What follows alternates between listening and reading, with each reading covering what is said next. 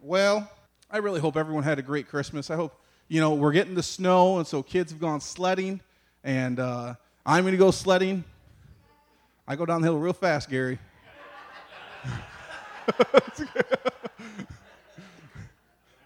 I got a two person sled, Gary. I got a two person sled. You can, you can join me. You'll have fun. Put Eli, okay. Hold tight. No. Oh man, we really though we are just uh, we're excited to be here, and we're you know this this we're looking forward to this new year, and you know if you want to go ahead and put the the PowerPoint up, the message this morning is entitled "Are You Ready for a New Year?"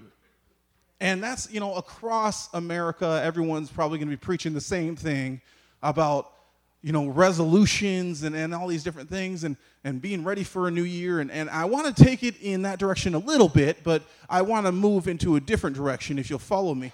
But before we do that, let's go ahead and pray over the word this morning. Lord, we thank you that we are here to celebrate your presence this morning. Lord, that we are here to just to give you glory, to give you honor. Lord, I pray the message this morning would not be my words, but your words. Lord, not not what my thoughts are, but what your thoughts are. Lord, I thank you for the message that you've graced me with this morning, that it would encourage, that it would lift up, that it would inspire, that it, that it would push people to new levels in their faith. Lord, we thank you and praise you for it. In Jesus' name, amen. When we're looking at the new year, we have to look at, of course, the old year. And when we look at the last year, a lot of people will look at that year, some with joy, some with, some with unspeakable joy, they'll think, man, I just had a great year. And there's some people that look back at the year and there's heartache. There's pain, there's hurt, there's, there's, I don't know what this last year has been like for you. For me, it's been a pretty good year. It's been joyous. God has blessed us. For some people, they're going through trials right now. And they've been going through trials the entire year. Now, I don't know what your year has been like, if it may have been, been filled with joy or sorrow. But part of the celebration of the new year is the chance to start over. That's part of the celebration. That's why I love, people love the new year. People love the chance to start over. People love the chance to, to solve things, to solve issues in their life, to solve problems. They call them New Year's resolutions. How many have a New Year's resolution? Two, three, four. Anybody else? Come on. You're in the house of God. Don't lie now. Anything you want to fix this, this new year? Doug? You're going to the wellness center. Okay. Doug's going to the wellness center for two months. Are you sure? Okay. Anybody else going to be doing? Uh, Gary, you said you have a New Year's resolution. What is it? Lose weight. Okay. That's a, uh, anybody else have a New Year's resolution? Yes. Go to church regularly? Awesome. Anybody, uh, that's awesome. Anybody else have a New Year's resolution? Bobby? You want to write more. Very cool. You want to write more. She wants to do more writing. Anybody else? Stacy? too many. That's okay. Go to painting classes. Every, that's the appeal of the new year. The appeal of the New Year's, well, it's a new year. I get to do something new. I get to make myself better. You know, uh, I'm in the middle of writing a, a column for Estherville News for this uh, inspiration thing, and it has to do with New Year's. And what's funny is I kind of came across this. It said that towards the end of 2010, a man began to get serious about his weight goals. His New Year's resolution started out well, but eventually, he went back to his old hang ups and habits. As the years went by, his resolutions became a little less resolute as they began to look like this 2011, I will get my weight down below 180 pounds. 2012, I will follow my new diet religiously until I get below 200 pounds. 2013, I will develop a realistic attitude about my weight. 2014, I will work out three days a week. 2015, I will try to drive past the gym at least once a week. it's a funny story. It may hit a little too close to home for some. including myself. I don't like to read that story. you kidding me? Drive past the wellness center. Hey, D- hey, Doug, how you doing? You'll be driving the other way. he, he, thinks that he'll see me at the wellness center. I think that I'll see him, and we got accountability there. That's, that's good. That's what people love about the new year. It's the, the appeal of it it's one of those things that New Year's resolutions is one of those things we kind of we, we think, okay, you know, we, we, we make the resolution, we're like, all right, I'm gonna stick to it. I'm gonna stick to it. Don't put those chocolate cookies in front of me. I'm gonna stick to it. And then you're a month in, a couple weeks in. I like this. There's a, a, a book called Anne of Green Gables, and the writer, Lucy Montgomery, says this isn't it nice to think that tomorrow is a new day with no mistakes in it yet? Isn't it nice to think that tomorrow is a new day with no mistakes in it yet? I would say it this way Isn't it nice to think that it will be a new year with no mistakes in it yet? Isn't it nice to think that's the appeal of it? That's the enchantment with it. We, we think, well, if I can just start the new year right, if I can just start the new year right. For many, it's what they're looking forward to a new beginning and a fresh start. And we find a lot of encouragement in the scripture with this. Isaiah 43, verse 18 through 19 says this Forget the former things, do not dwell in the past. See, I am doing a new thing. Now it springs up. Do, not, do you not perceive it? I am making a way in the wilderness and streams in the wasteland. That should be encouraging. Don't dwell on the things of the past. Look forward to the future and the things that I have for you. Those, these are good things. We find encouragement. And so, what do we do? We make a plan. We make a plan. I have a plan. I made it. And now it's time for me to follow that plan. In, inevitably, a week later, a month later, you know, you know what happens. Carol nudges Doug and says, Doug, it's time to get up for the wellness center. And what, and, and what does Doug say? No, I think not, honey. You go for both of us. It's what we do. And while, you know, the majority of messages will be on resolutions and whatnot, the encouragement us sticking to them, I don't really want to focus on that today what I want to focus on is simply this. You may have your plans. I may have, I, I made a plan. I made a plan for the new year. I, I can't wait to get it started. The question is simply this Are you willing to set aside your plans for God's? You may have a plan, you may have a, you may have a goal, you may have a dream for this next year. My question is Are you willing to set aside your plans? for God's. Go to the next scripture.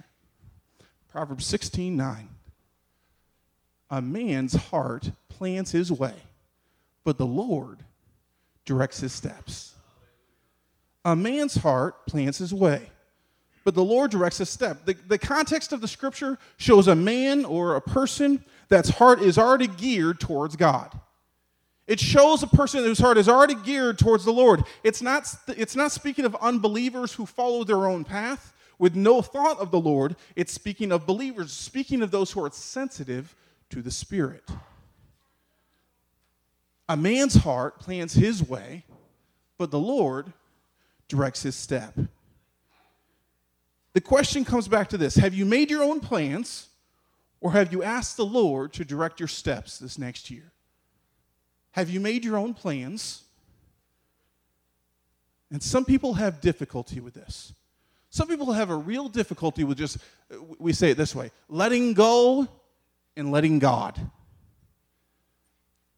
And I want to go into some of the reasons they have problems with this this morning. The first reason is this go to the next one pride.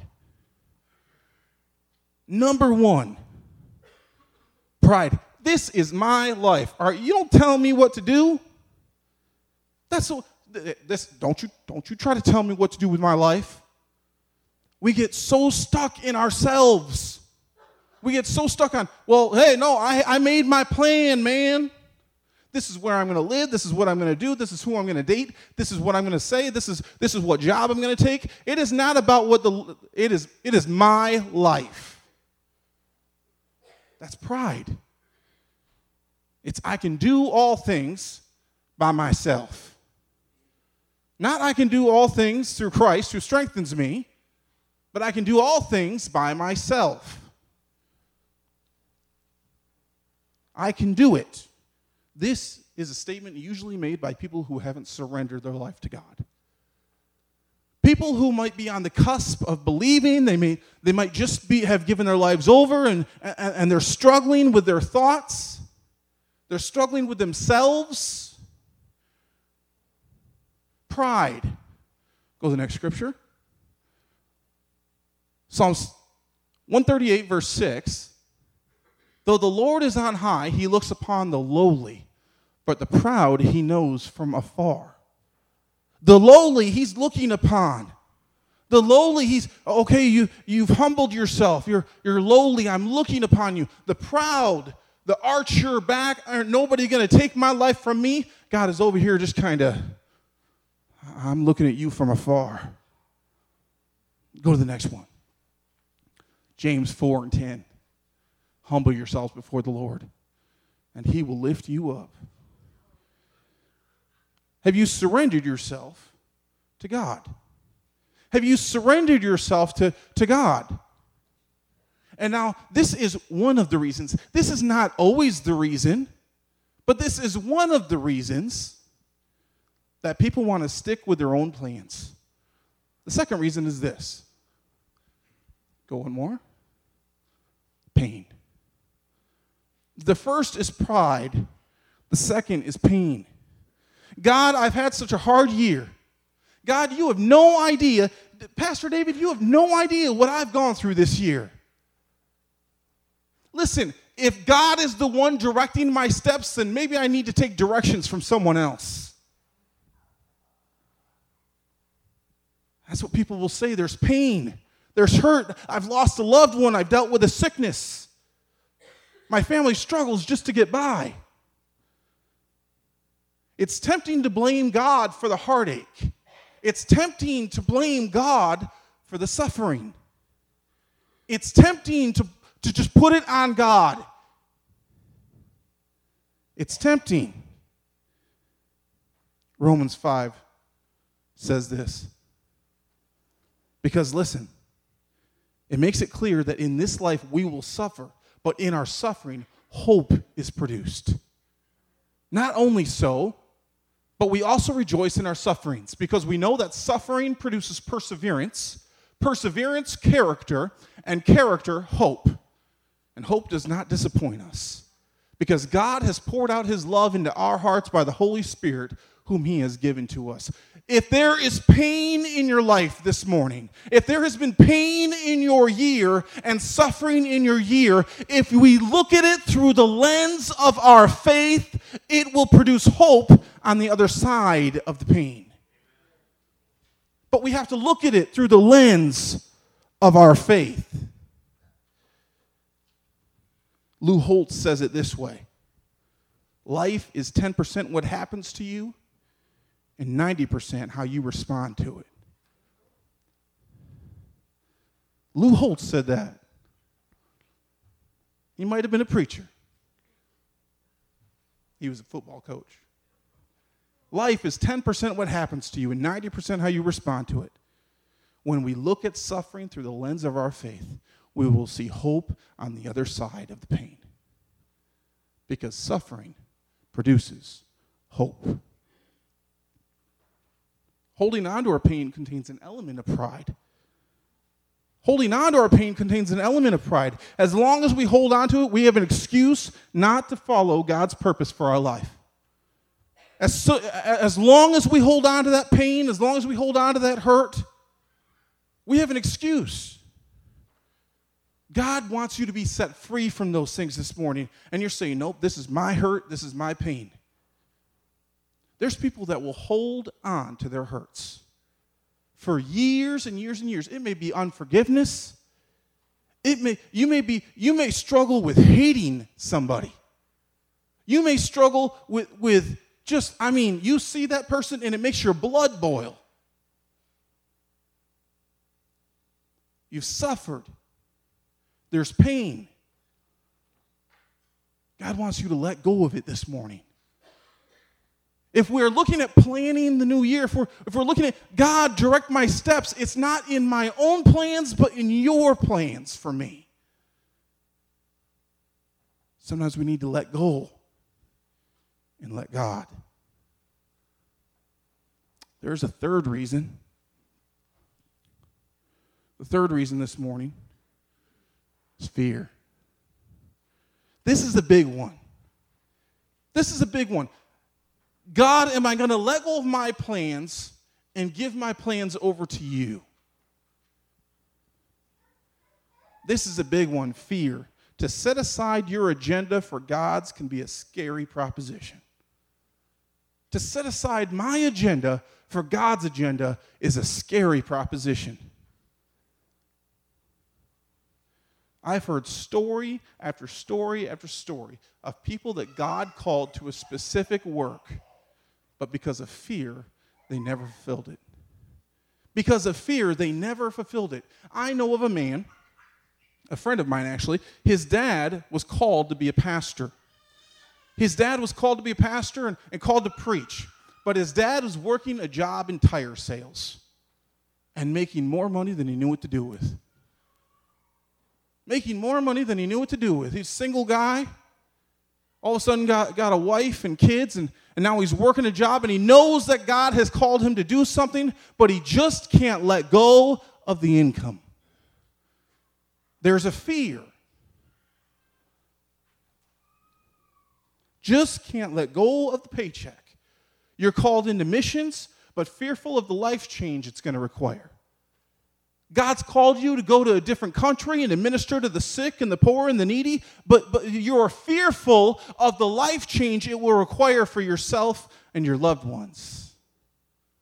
There's a fear there. Let's bring it, let's bring it a little closer to home. Maybe you're called to share Christ with your friends at school, but you're fearful of what your friends will think of you. Maybe you're called to to witness to your friends at school, but you're fearful of what they'll think of you. There's a statistic out there that says you spend four years of your life trying to please 100% of everybody at your high school. And after high school, you'll never see 90% of everybody that's there. 90% of the people you'll never see again, but you spend 100% of your time trying to please 100% of the people. Fear. You're called to worship God in spirit and truth. There's people that have an unction from the Holy Spirit to raise their hands and lift their voices, and they won't do it out of fear of what others may think about them.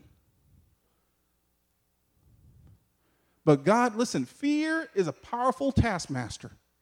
Fear will chain you to mediocrity. Fear will chain you to mediocrity. But God has not called you to be fearful. What does the scripture say? Psalm 27, verse 1 says this The Lord is my light and my salvation. Whom shall I fear? The Lord is the stronghold of my life. Of whom shall I be afraid? He has not called you to, uh, to a spirit of fear. He has not called you to a spirit of timidness. And oh, I just, I, I, I can't talk to those people. What will they think of me? I can't do that in my life. What will people think of me? What will my family think of me? I had to come to a realization in my own life I can only speak for me, but I had to come to a realization for my own life that I had to follow whatever God had put in my heart, regardless of what anybody thought about it. And trust me, they let me know what they thought about it. I had to make a decision that no matter what, I will sleep in my car if I have to, but I have to get where God has called me to. I will eat beans and rice, rice and beans and ramen noodles, but I will go if that's where He's called me to go. And people will say to me, What are you doing? You're taking your family here, you're taking them there. I mean, why don't you settle down somewhere? Maybe you should just give up on the dream to be a preacher. Maybe you should just give up on being a pastor. I had people say that to me. But I knew the fire that was burning inside me. And there's people out here this morning that know the fire that's burning inside them. And fear should not stop you from accomplishing what God has called you to. The Lord is my light and my salvation. Whom shall I fear? The Lord is a stronghold of my life. Of whom shall I be afraid? Go to the next one. 2 Timothy 1, verse 7 says this For God did not give us a spirit of timidity, but a spirit of power, of love, and of self discipline. God didn't give you a spirit of timidity. Well, it's just little old me, just. Well, I would go talk to this man about Jesus. I just, you know, what's he going to think of me? I'm just, I'm scared. I don't know why I have a southern accent right now, but I'm scared.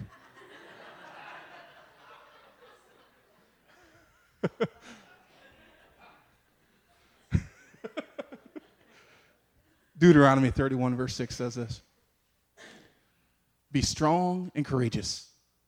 Do not be afraid or terrified because of them, for the Lord your God goes with you. He will never leave you, He will never forsake you. I don't know if you realize who is standing with you. Do you realize who's standing with you this morning? You may look and say, Pastor David, you don't know the situations that I'm facing in my life. You don't know the hurts that I've gone through and the hurts that are about to come. No, I don't, but I know who stands before you. I know who goes before you, and I know who stands behind. It is this one right here Be strong and courageous, for the Lord your God goes with you. He will never leave you nor forsake you. You may feel like you're alone in the middle of the night, but trust me, you are not. You may feel like you're alone in your sorrow, but trust me, you are not. Be strong and courageous. He will never leave you nor forsake you. Listen, God has called us, God has called you, God has called me to walk in His ways. And He will direct our paths. I can make my plan. I can make my plan. Hey, listen, I have a plan. My plan is, is a lot like Doug's plan. I'm going to go to the wellness center, probably for a couple months. We'll see what happens. Maybe the Lord will direct me to not exercise. I, no, that's probably not how it works.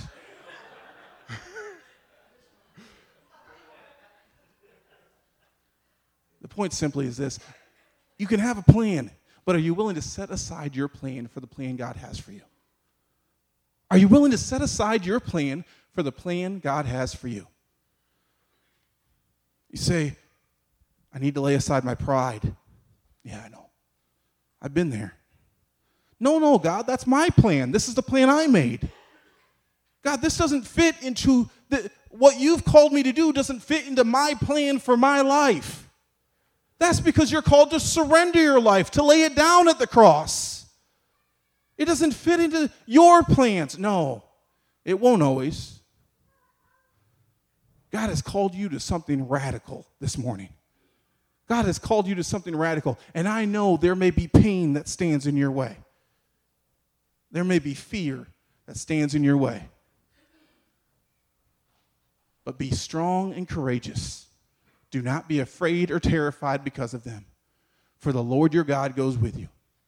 He will never leave you, and he will never forsake you. Will you trust the Lord with all your heart and lean not on your own understanding? Will you in all your ways acknowledge him? And then he will direct your paths. Let's pray this morning.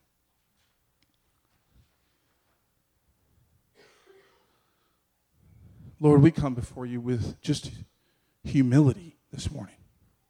God, we are excited for the new year. We're excited at new possibilities, Lord. We're excited at what you're going to do in our lives this next year. But God, I pray that, that whatever plans I've made would be set aside for your glory. Lord, I pray that whatever plans I've made would be set aside for your glory. To set aside my pride, to set aside my pain, and to set aside my fear. Lord, I pray over each person here. Lord, over each person that, that they might be going through some circumstances and situations that nobody else knows about. They might be going through some hurts and, and pains and fear and pride. And there's times where, where God will just, He will just call you out. You say, I can't do that. God, God, the burden's too much. The fear is too much. The pain is too much. And God would say, Be strong and courageous. Be strong and courageous, for I am with you. Lord, we're going to, as we go into worship this morning, God, as we as we lift our voices and lift our hands and, and just enter into your presence, Lord, I pray, Lord, that we would just take the time to look and say, God, I set aside myself. I set aside my plans. I set aside my agenda. And I give my life over to you. This next year, let it not be a year all about me but let it be a year all about Christ. Let's stand and worship Him this morning. In Jesus' name, amen.